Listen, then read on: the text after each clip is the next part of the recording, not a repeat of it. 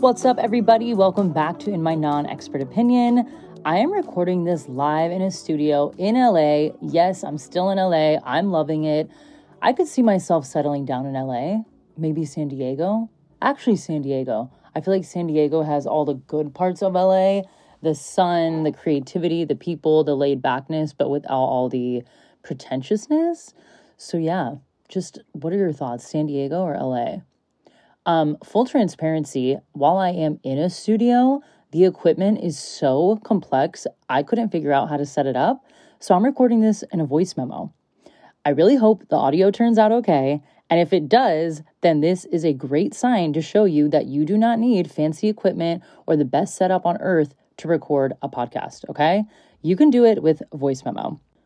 So today, I just want to jump right into the topic that you see in the title. Stop putting people on pedestals. So, some background story. I used to work in influencer marketing and content marketing for about six years in Chicago. I was a software salesperson, and what we did was actually house influencers in this software. So when a brand or an agency wanted to work with influencers, we had all these people already in our network, and then we would spit back a list to them, and then we would actually manage the campaign too. I was around when influencers were blowing up. I saw trends. I saw the different platforms evolve. And because the platforms were always evolving, we had to keep up with it as salespeople to be able to pitch to brands and help them understand how influencers fit into their content strategy and their marketing plans. So I constantly had to learn about the social algorithms, paid ads, S E O, e-commerce, digital media, social media. I mean, everything you can think of that fell under the digital and social umbrella, I had to learn. Now, fast forward, I leave my job in twenty nineteen. I go to Australia on an Eat, Pray, Love journey, worked a bunch of random jobs, and then started my own business. What was interesting is in the process of starting my own business, I got really into spirituality and intuitiveness and just how to make everything more magical. And I fell upon human design. And I quickly found out I was a six two reflector. So if you're not familiar with human design, definitely go tune into a human design episode I've done, like one with Hannah Krerer, or go to any website like my human design dot com and you can learn more about it. It is a, in my opinion, very complex um, mode of understanding yourself. But I remember reading about reflectors and being like, oh, this is really interesting. And the reason I bring this up is because part of being a reflector is reflecting the health of the community back to them. And I used to not really understood what that meant until recently, where I'm like, I feel like in a way you could say it's a reflector's duty to kind of report back on like the larger trends going on, or like the way the cultural tides are shifting, or what we see or what we feel going on. And while I think that's a lot of responsibility, I also kind of get it. And I feel like maybe this could be my influencer background. This could be my human design. This could just be being an observant and curious person. But I have found that since the start and rise of influencers, we've really started to put people on pedestals that we don't even know. And I've been finding it quite fascinating because I'm like, I totally understand, right? It's almost like human nature. It probably is human nature to see someone with a larger following or a blue check mark or talking about how much money they make and immediately make a snap judgment of they must be so much smarter than me. They must be so much funnier than me, cooler than me, richer than me, prettier than me, whatever than me you can think of. And we constantly put them above us. And I have found this whole concept fascinating because I'm like, I wonder where this stems from, you know? Like, I can understand on social media how that's how those platforms were built. Like, Instagram could just get rid of followers and following, right? It could just be something where you follow someone and we don't need to see the numbers. But Instagram clearly built that feature in so that we could see someone's quote-unquote influence. Same thing with any other platform that shows followers and following. It's actually an unnecessary feature. The only reason it's really built is for advertising. So this is where my advertising hat will kick in, is because these platforms are free, they need a way to make money, right? So nothing is actually free.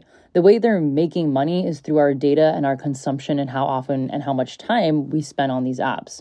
So if you think about it from a brand, let's just pick any random brand, okay? and they want to advertise on Instagram, well, they need some type of analytics and numbers and data to work with, because they're not just going to put millions of dollars into something without having data, right? That's how advertising works. We need numbers. We need either qualitative data or quantitative data. And because Instagram is free, instead of charging us to pay to use the app, because they know we can just become addicted to it with all the new features and all the new rollouts and the way the whole thing was built to really capitalize on our dopamine, they had to create following and followers, because that signifies if a brand wants to work with an influencer, then you can quickly see just by numbers, oh, they have a ton of followers. It's probably worth our investment. So from a branding and advertising perspective, the whole followers and follower following thing makes sense, because it's a very quick way to judge if someone is quote unquote worth investing into.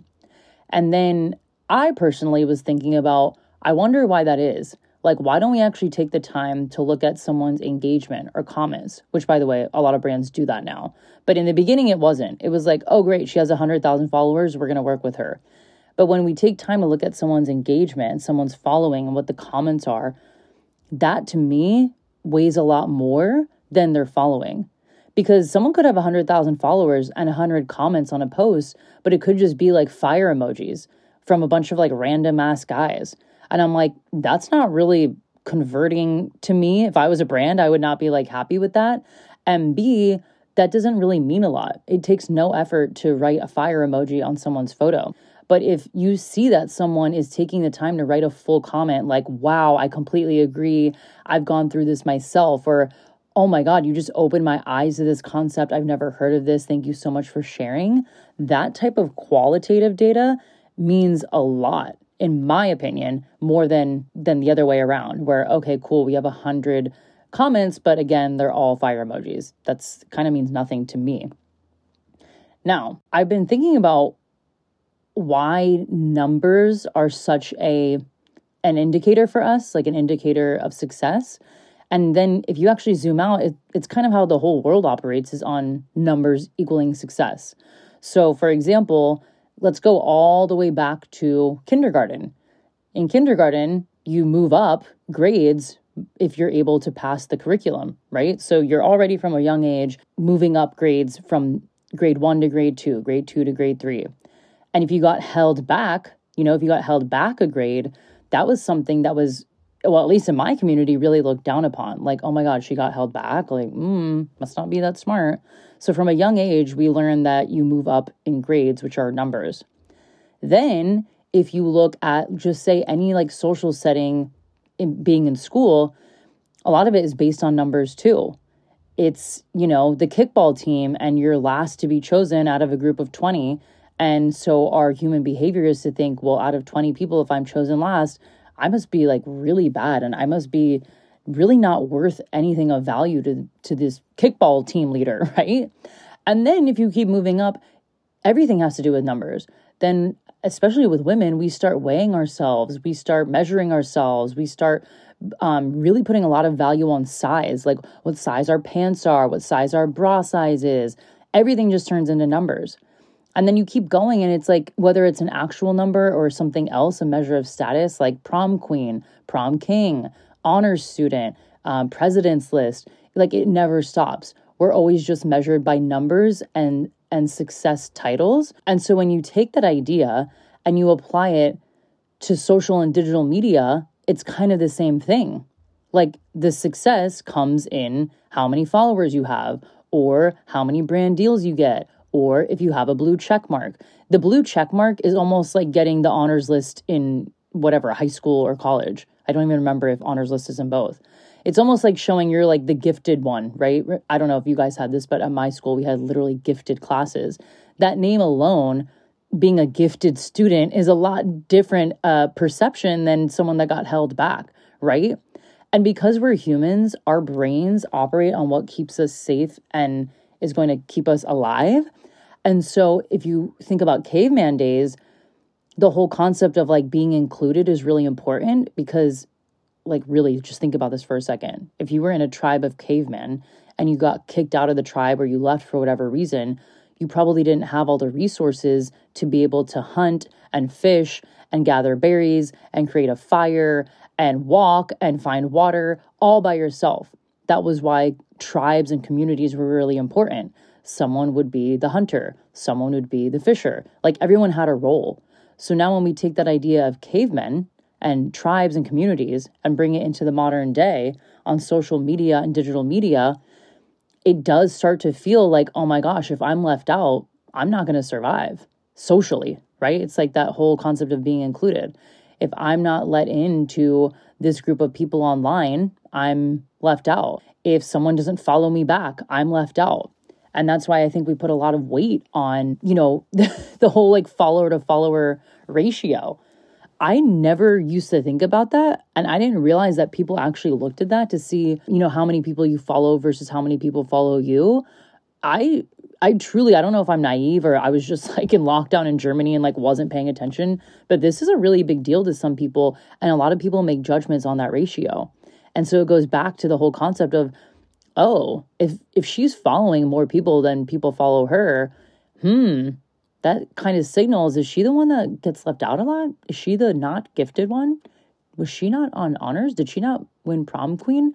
And we give so much weight to these very extreme titles, right? Which also like don't mean anything. Okay, great. I was an honors student.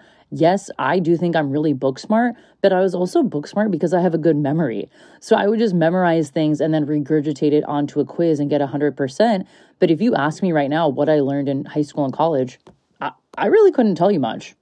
There's not a lot of concepts that I actually digested and comprehended because I wasn't really learning.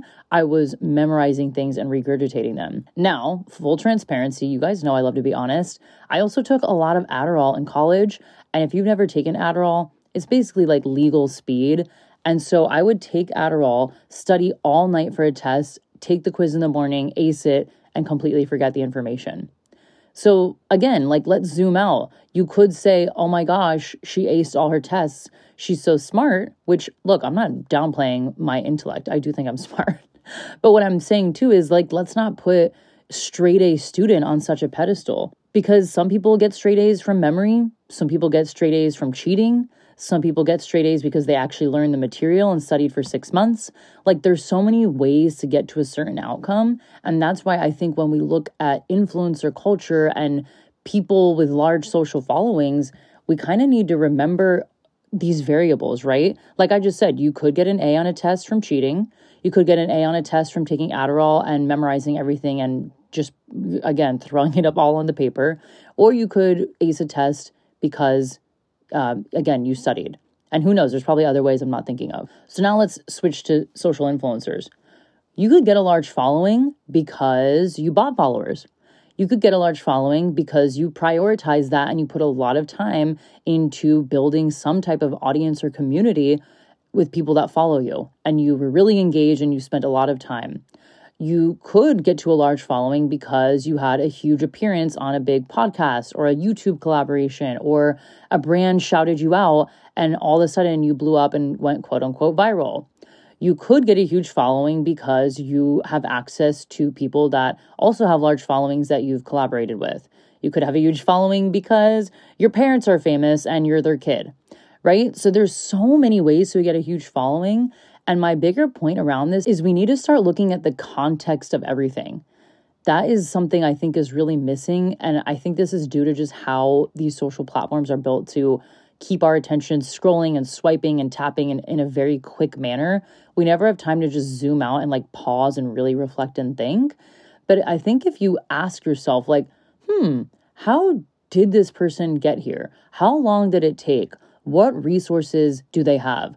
What access to capital do they have? Where did they grow up? What is their education? What are their family connections? Who are their friends? Who are their siblings, right? Like these are all very, very big factors of why someone gets quote unquote famous or goes viral or blows up or has a blue check mark, whatever you want to call it. And the reason I bring this up is so you can develop a skill of being more discerning, because I think if you're more discerning, you would stop putting people on pedestals and making yourself feel bad. Because I think the problem with putting someone on a pedestal is you're now saying, oh my God, you're this God, you're untouchable, you are this like almighty figure and little old me over here. Who's going to listen to me? Who's going to tune into my podcast? Who's going to watch my YouTube video? Who's going to read my Substack or, or subscribe to my email list? I'm just little old Chelsea over here from Satellite Beach, Florida, from a small town, right? You can see how we just start to feed ourselves these stories that make us small. And then we compare it to people that we really have no context for outside of what we see on Instagram. So I'll just use personal examples from my own life because I feel like that's easiest and I don't mind calling myself out. So recently, I've just been studying podcasters and how they interview and the guests they have on. And obviously that's just interesting to me. And that's why I made it my career, is I just find interviewing and hosting and talking to people really fascinating. So I've been watching a lot of Alex Cooper's video interviews. Now, say what you want about Call Her Daddy or Alex or the whatever, the show.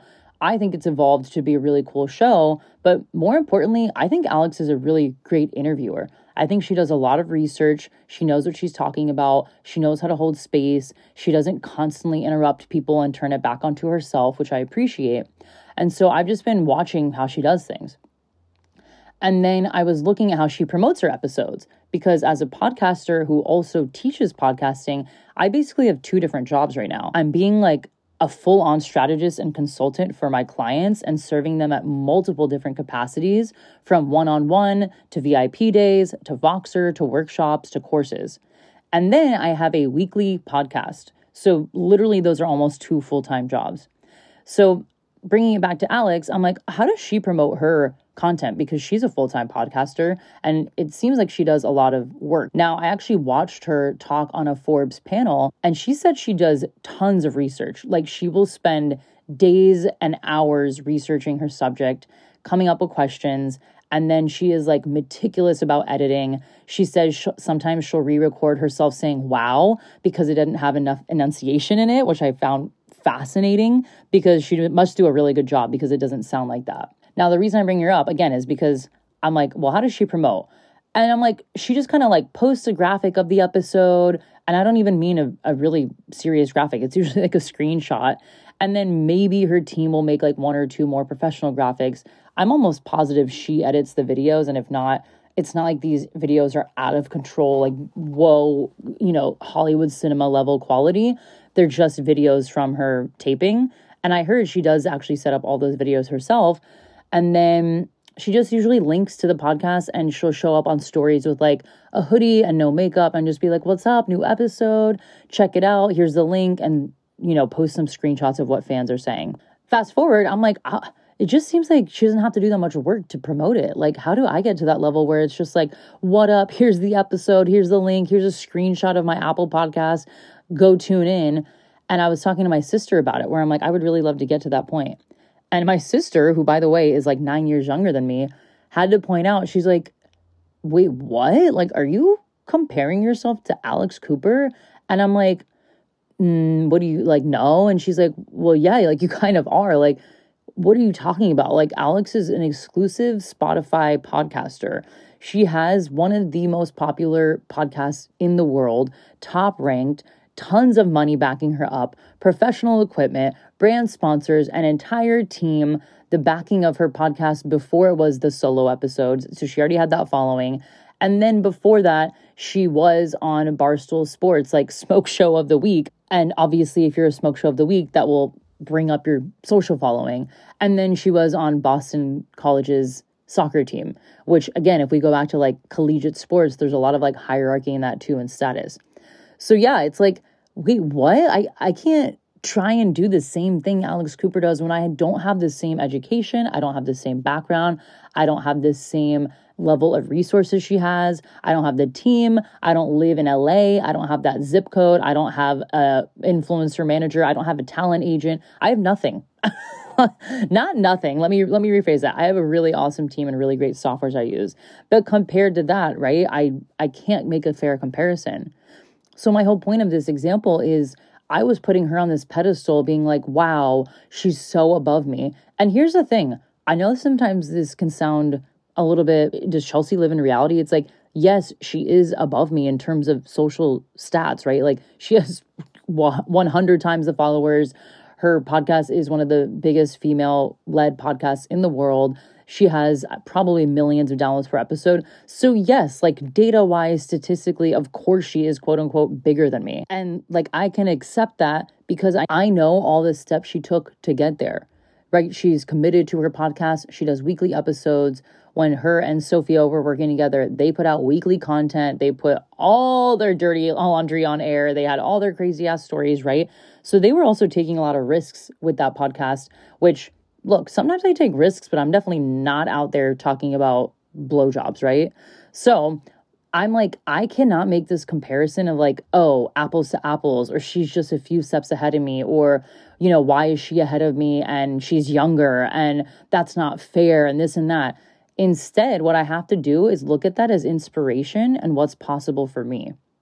So here's like the key takeaway here is if you've been putting someone on pedestals and you're like, God, they're just so far ahead of me. That's never going to happen for me in my lifetime. I'm never going to see that type of success. Instead, try to reframe it as, wow, that's really cool that that's possible for me.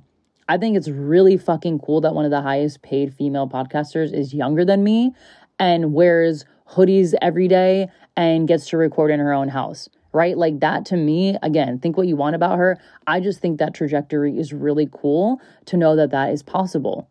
And instead of thinking of, oh, that's not fair, this and that, that and the other thing, I'm looking at that as like one day me and her are going to do a podcast swap. One day I will be on that podcast. One day she will come on my podcast. And I like to use the term one day because it doesn't add any urgency or pressure. I'm not saying in the next week, in the next month, the next year.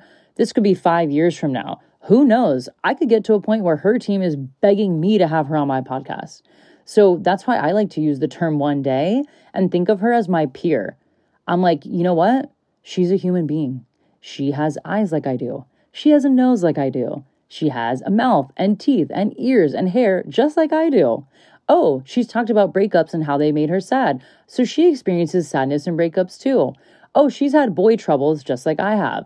Oh, she has to eat and breathe just like I do. So I know this sounds like I'm making a joke, but I'm actually serious. I think a lot of times when we put people on pedestals, we turn them into these mythical creatures as if they somehow like don't have to deal with reality, as if they don't have to deal with, you know, DoorDash charging them sixty dollars for a pepperoni pizza, as if they don't have to go to the doctor, as if they don't get U T Is, as if they don't have hangovers, as if they don't experience depression. Like, yes, they do. Just because they have more money or live in a mansion or have more backing and funding does not mean that they're immune from the human experience. Now, I've been doing a lot of research around this topic because I'm like, there has to be people that have written about this in a much better way and more eloquently than I have. And I realized, oh my gosh, yes, I've actually read about this in this book that I, it's actually a workbook from a company called The School of Life. I will link it in the show notes. It's called The Calm Workbook. And so I was just in London walking around and I saw this Calm Workbook in a shop. This is probably like two months after my breakup. I was traveling alone and I'm like, you know what? This looks like a cute workbook to feel calm. So I get it. And it was actually like not what I thought, but in kind of a good way. I thought it was going to be like very optimistic and happy and positive. And all of a sudden I was reading about melancholy and anger and basically like just accepting life as it is. And I'm like, what is this? And then I realized, oh my gosh, this is actually a great way to explain things. So I pulled up their website and I actually found an article about melancholy, which they wrote about in the Calm Workbook, okay? So I'm going to read part of it. And this actually does a much better job of explaining what I've been talking about. So here we go. Modern society tends to emphasize buoyancy and cheerfulness. It is impatient with melancholy states and wishes either to medicalize them or therefore solve them or deny their legitimacy altogether. Melancholy links pain with wisdom and beauty. It springs from a rightful awareness of the tragic structure of everyday life. We can, in melancholy states, understand without fury or sentimentality that no one truly understands anyone else, and that loneliness is universal and that every life has its full measure of shame and sorrow. The melancholy know that many of the things we most want are in tragic conflict. To feel secure and yet to be free. To have money and yet not have to be beholden to others. To be in close-knit communities and yet not be stifled by the expectations and demands of society. To travel and explore the world and yet to put down deep roots.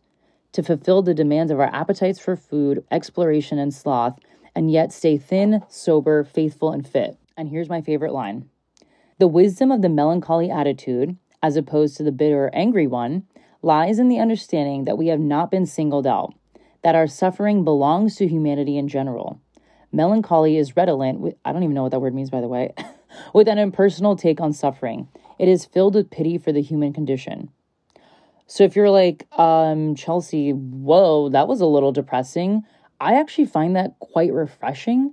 That whole line, especially of we're not singled out. Suffering belongs to humanity in general. So this is why when you put people on pedestals, it's really harmful because you're creating a weird dynamic of hierarchy that no one asked you to create, and you're dehumanizing them. You're saying, wow, you must not experience suffering. You must not feel guilt. You must not feel shame or sorrow because you have everything, huh? You have a team. You have money. You have resources. You have a glam squad. You have a studio, whatever the case is, right? And we completely miss the fact that they're a human being. What I would challenge you to do in the name of practicing discernment is try to go find more context and evidence of why someone might be not in the best space that you think they are. And I know this is a really weird exercise because it, it almost sounds like I'm asking you to go be negative, but I'm not. I'm asking you to use your emotional intelligence and expand on why someone might not be doing as well as they think on Instagram. Because that's that to me is a whole other conversation of like why we take Instagram as truth when we all know we do the same exact thing, right? Like there's been times in the last few months where I've cried myself to sleep about certain things, but I'm not going to show that on Instagram. And I haven't showed that on Instagram. And so you would think, oh my God, Chelsea's been fine. She's glowing. She's happy. She's having fun in L A. And again, we take that as truth. So that's a whole, that's a whole Pandora's box that we'll do another episode on. But I want you to practice discernment, kind of look at the wheel of life. And if you're not familiar with the wheel of life, it basically is this idea that our lives are made up of a bunch of different topics like spirituality, career, finances, relationships, friendships, family, et cetera. So if you're like, oh my God, that girl is just like, she's better than me. She's so above me. Try to like apply that wheel of life to her. Maybe she has more money and maybe she has more career success, but maybe she's really struggling with personal friendships and relationships and hasn't had a boyfriend in ten years and actually wishes she had a partner and a family. Or maybe it's the opposite. Maybe she has a family and she's doing so well and it looks like she's with the love of her life and she's like, wow, like she's just looking like an excellent mom. But she's dying to get back to her career. She wants to make her own money. She doesn't want to be a stay-at-home mom. And she misses her friends because she's always with her kids. And I, again, I want to just make sure here and make this really clear. I'm not asking you to go be negative. I'm just asking you to zoom out on people's lives and understand that everyone is going through something. So again, if you put them on a pedestal and make them seem like uh, they're totally above you, you're dehumanizing their human experience. Another thing you can do is simply ask people how they're doing and then find out, oh, that's actually not what I've been seeing online. And it's not to be like, ha, wow, that's not what I'm seeing online. It's for you to be like, oh yeah, I forget. Everyone's a human. Everyone's going through their own shit. So this happens all the time, right? Where I'll see friends living their absolute best lives on Instagram. And then I'll check in and it's a totally different story. And it's like, oh yeah, because of course you're not going to plug that on Instagram. You're not going to like show your sad, dark, depressed, anxious moments. And sometimes when people do that, it can seem a bit performative and then it doesn't seem genuine. So that's why people are also scared to share those moments too. So it's like, yeah, sometimes you just genuinely have to ask people how they're doing and realize, yeah, again, everyone's going through something. The third thing you can do is actually just find evidence to show you how everyone is winging something or figuring it out. We are always experimenting. We are always testing. We are always finding our footing in one area of life. So maybe you're a master at nine things, but there's just this tenth thing and you cannot figure it out. That's like me and systems, right? Like I personally have figured out creativity. I have figured out podcasting. I have figured out so many things. I figured out interviewing, but there's just certain things that like with automation inside of systems, I'm like, mm, I don't really get it. Like I need someone to help me. So again, if you were looking at me as like, wow, Chelsea's this organized business owner and da da da. It's like, actually, no, I'm not. I hired someone to help me become better at it and to actually do that job because I'm not good at it. That's why I love having this podcast, because I can add all this context and transparency and, by the way, nuance into what goes on in my life so that you never put me on a pedestal. If you have ever put me on a pedestal, please take me off of it, because I'm a human being too. I mess up. I have days where I just want to quit my entire career and go back to a corporate job. I have days where I doubt myself. I have days where I'm like, do clients even like my work? Is this even worth putting out in the world? I, of course, I have those days, and I have them quite often. And I've talked to other people who, again, are quote unquote big coaches, big authors, big influencers, who also say the same. They're like, yeah, I don't, I don't know. Like, I'm figuring it out too. So my motto when I was getting into entrepreneurship and podcasting was like, everyone's experimenting, everyone's winging it, everyone is dealing with something behind the scenes. They're just not broadcasting it. And then I know this is the weirdest note ever to end on. This is probably the weirdest way I've ever wrapped up a conversation. But to explore the idea that there has to be something in everyone's life that they're either struggling with, sad about, or lying to themselves about. And again, I know this sounds like I'm being mean or negative, or I'm not being positive, or I'm trying to see bad in people. I actually think I'm being pretty realistic and logical about the human experience. So I'll use myself as an example again. I'm really struggling right now with like planning ahead in my business, and that often leads me to do things last minute. I'm also sad about certain relationships that have ended in my life, and I also am probably lying to myself about my abilities to be a strategist, and I actually think I'm better at it than I think. So if I use that framework for anyone that I put on a pedestal, I can usually find something mentally that I'm like, they have to be struggling with this or sad about it or lying. Again, I know this is the weirdest way to end a podcast, but it helps me a lot. And I remember hearing, I think it was Ryan Holiday, the guy who runs the Daily Stoic. He was on the Skinny Confidential's podcast. This is probably three years ago. And they were asking him about this. And he's like, yeah, I just kind of think everyone's lying all the time. Like, that's why I don't like love celebrities. I don't put anyone on pedestals. I don't think highly of anyone, because I just think everyone's lying. And I remember hearing that and I was like, oh my God, that sounds a little bit edgy, but I get what he means. Like, we're all constantly putting our best foot forward and our favorite mask on and our favorite way to present ourselves and the most digestible, palatable, easy breezy, pretty version of ourselves out there. Because again, we don't want to be left out. We don't want to be excluded. We don't want to be outcast. So a lot of it just stems from survival. All right. So to recap, if you feel like you're putting people on pedestals, and that in turn is making you feel insecure, doubtful, small, questioning yourself, and you are just being held back from your own talent and creations and imagination, try and do one of the following. Remember that they're human. They have the same bodily functions that you do, the same body parts, the same operating systems. Like, they are human. They're not immune to life.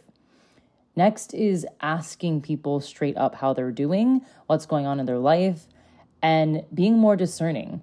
And that leads to the third thing of just be more discerning in general. Remember the wheel of life, and that not everyone is firing ten out of ten in the wheel of life at all times. And then the last one, which is, again, the weirdest advice that I've ever given, is remember that everyone is struggling, sad, or lying. And if you can remember those things and adopt that melancholy attitude, which again, I know just sounds ridiculous, but at least the concept of what that article said, that we're not being singled out, our suffering belongs to humanity in general. At least for me, I find a lot of peace in that, knowing I'm not alone in my struggles. And that was a big part of doing this podcast, is so you could hear a few of my struggles. You could hear how I kind of view the world and how I view other people, and why I don't really put people on pedestals or think anyone is above me. So try one of these things out. Let me know what you think. Like, what are your thoughts? How do you stop putting people on pedestals? Or a better journal question is, why do you put people on pedestals? I think I could journal about that tonight. Why do I put anyone on a pedestal or think anyone is above me? And mostly, what am I making that mean about myself? This is actually something we're covering in the Interview and Hosting Lab coming out on May twenty-sixth, the mindset that you need to go out and shoot your shot, especially when it comes to interviewing. I have talked to so many people that are creators or podcasters, and they have so many ideas, especially for interviews. And then they're just like, I'm not big enough. I don't think anyone is actually going to come on my podcast. I feel like I don't have enough experience to interview this person, and it's going to look It's going to make me look silly. And so that's why I developed Interview and Hosting Lab, because we need to understand the mindset and the energy that goes into pitching people, especially people that we think, again, are quote unquote bigger than us. And we need to learn the actual skills of preparing for an interview, because it is a skill. I think it is an art form. So understanding how to set the energetic space, how to prepare, how to conduct research, and then how to ultimately run your interview that makes your guests feel safe and seen and heard and actually impressed and want to promote your work. Because there's this weird thing that happens in the podcast industry where people don't really share your episodes when they're live. But I promise you, when you can make a connection by having a genuine conversation with someone, aka having a good interview, your world will change. You're going to feel a confidence develop in yourself that you might not have even felt before. And you're all around just going to be a better conversationalist. You'll expand your people skills, your social skills. I personally find that the better I am and the better I get at interviewing, the better conversations I have outside of podcasting. And I don't think that's by accident. So if you want to join this lab, it's going down on May twenty-sixth from twelve to two Eastern time. It's going to be two hours long and super experiential. You're going to learn for about twenty to thirty minutes, and then you're going to take the rest of the time to practice interviewing. Yes, you are going to partner with someone. You're going to break out into rooms, and you are going to run an interview on each other. Because I think the best way to learn is by taking action. So rather than fire hose you with information about interviewing, I think you're going to get a hell of a lot more value by actually doing the skill. And that's how you learn, right? By applying it. So if you want to join us, again, going down May twenty-sixth, I will plug the link in the show notes. And if you end up joining, D M me and let's celebrate, because this is my absolute favorite thing to teach. And I truly think we're all storytellers. It's just refining our skill set a little bit. And I know you have that skill within you. You just probably need a bit of guidance and a space to practice in. So I hope to see you inside. Thank you so much for listening to this podcast. Just a reminder, anyone who leaves a review this month, you'll be entered into a giveaway to win a Notion podcast launch plan. This thing has everything you need to launch a podcast. It has video tutorials, checklists, templates. You could have this document and launch a podcast in a week. And I'm not exaggerating. That's how simple the steps are, and that's how clear I laid this out. So again, all you have to do is leave a review, send it to info at chelsea rife dot com or at Chelsea Rife on Instagram, and I will enter you into that giveaway and then pull it at the end of May. All right, thank you so much for tuning in, and I will talk to you next week.